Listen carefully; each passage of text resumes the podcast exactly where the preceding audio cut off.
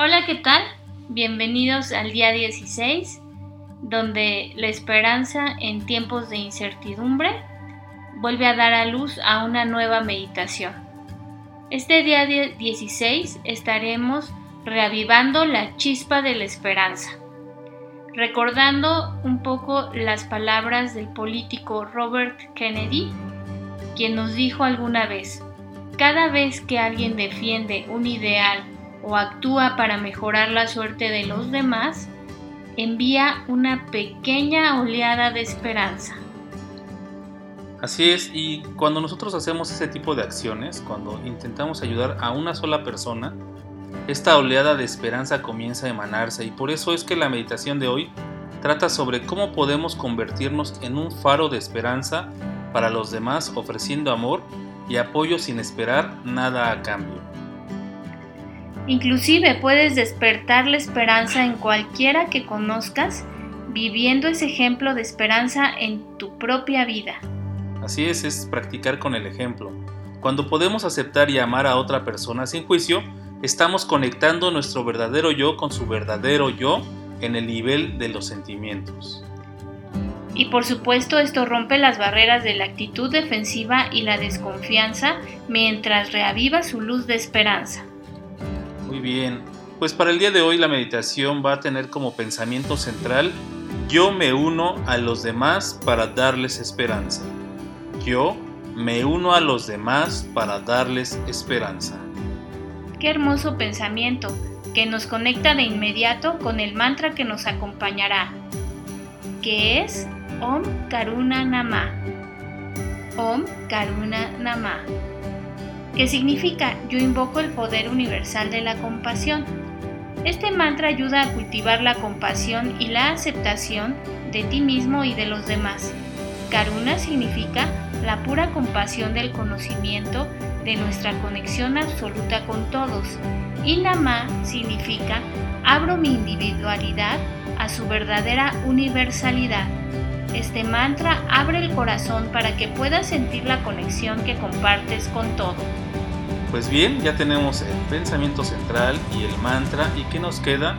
Pues empezar a poner a nuestro cuerpo cómodo en un espacio tranquilo y comenzar a hacer inhalaciones suaves, tranquilas, relajadas, sentir nuestro cuerpo cada vez más cómodo y el día de hoy poner en nuestra mente a aquellas personas que quizá están pasando por momentos difíciles.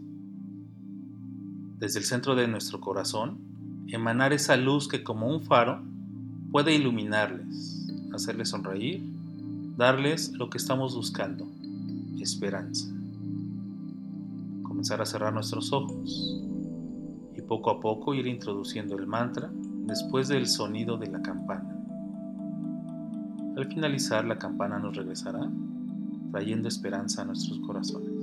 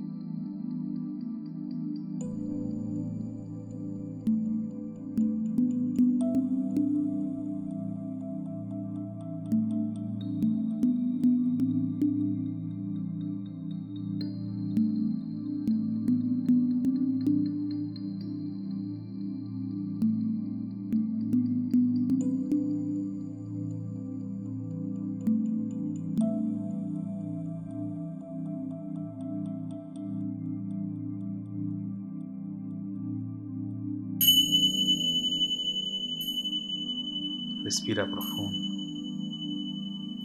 Siente en tu corazón cómo esa luz el día de hoy se ha permitido compartir con los demás, con quienes amas. Siente esa conexión con todas las personas a tu alrededor y cómo todos en conjunto estamos acrecentando la esperanza del mundo. Suavemente, ve recobrando conciencia del aquí y del ahora del espacio donde te encuentras. Y por último, abre los ojos a esta realidad con gran esperanza. Bienvenido. Muy bien, y después de gozar de esta meditación, como todas las anteriores que hemos hecho, pues vamos a hacer nuestros ejercicios posteriores, eh, recordando llenos de alegría que podemos reavivar esa chispa de esperanza. En primer lugar, pensaremos en una persona en nuestra vida que nos gustaría alentar, alguien que se beneficiaría de nuestro apoyo. Escribamos pues cómo podemos inspirarlos y seguir haciéndolo con el tiempo. Tengamos en cuenta lo difícil que puede ser para algunas personas aceptar el aliento y adaptarse a este hecho. Por ejemplo, aquellos que necesitan estímulo pueden sentirse tímidos y vulnerables, por lo que abordarlos con demasiada confianza podría alejarlos. Escuchar profundamente significa relacionarse con su humanidad en su propio nivel.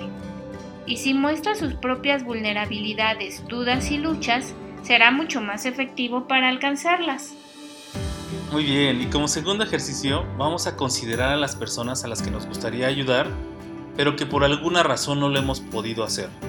Tal vez sea un pariente enfermo que vive fuera del estado o un amigo cercano en dificultades financieras. Escribamos pues cuáles podrían ser los obstáculos y cómo puede eliminarlos u otras formas en que podríamos ayudar. Que la esperanza encuentre nuevas opciones. Por ejemplo, poder configurar sesiones de Skype con nuestra tía lejana, con aquel amigo, con aquel vecino que tenemos tiempo de no verlo y hacerlo frecuentemente, por ejemplo, dos veces por semana para ver cómo está, para ver cómo se encuentra, en qué podemos apoyar. Describamos las formas en que podemos ser más abiertos y disponibles y de esa forma inspirar a los demás. Y por último, vamos a escribir el nombre de alguien con quien sintamos una conexión y con quien deseemos un vínculo más fuerte, tal vez alguien que forme parte de algún grupo de lectura, de meditación em, o de alguna otra actividad que a ti te parezca interesante. Escribamos sobre lo que nos atrae de esta persona y lo que sentimos con esta atracción. Reflexionemos y escribamos sobre lo que podemos hacer para cultivar esta conexión.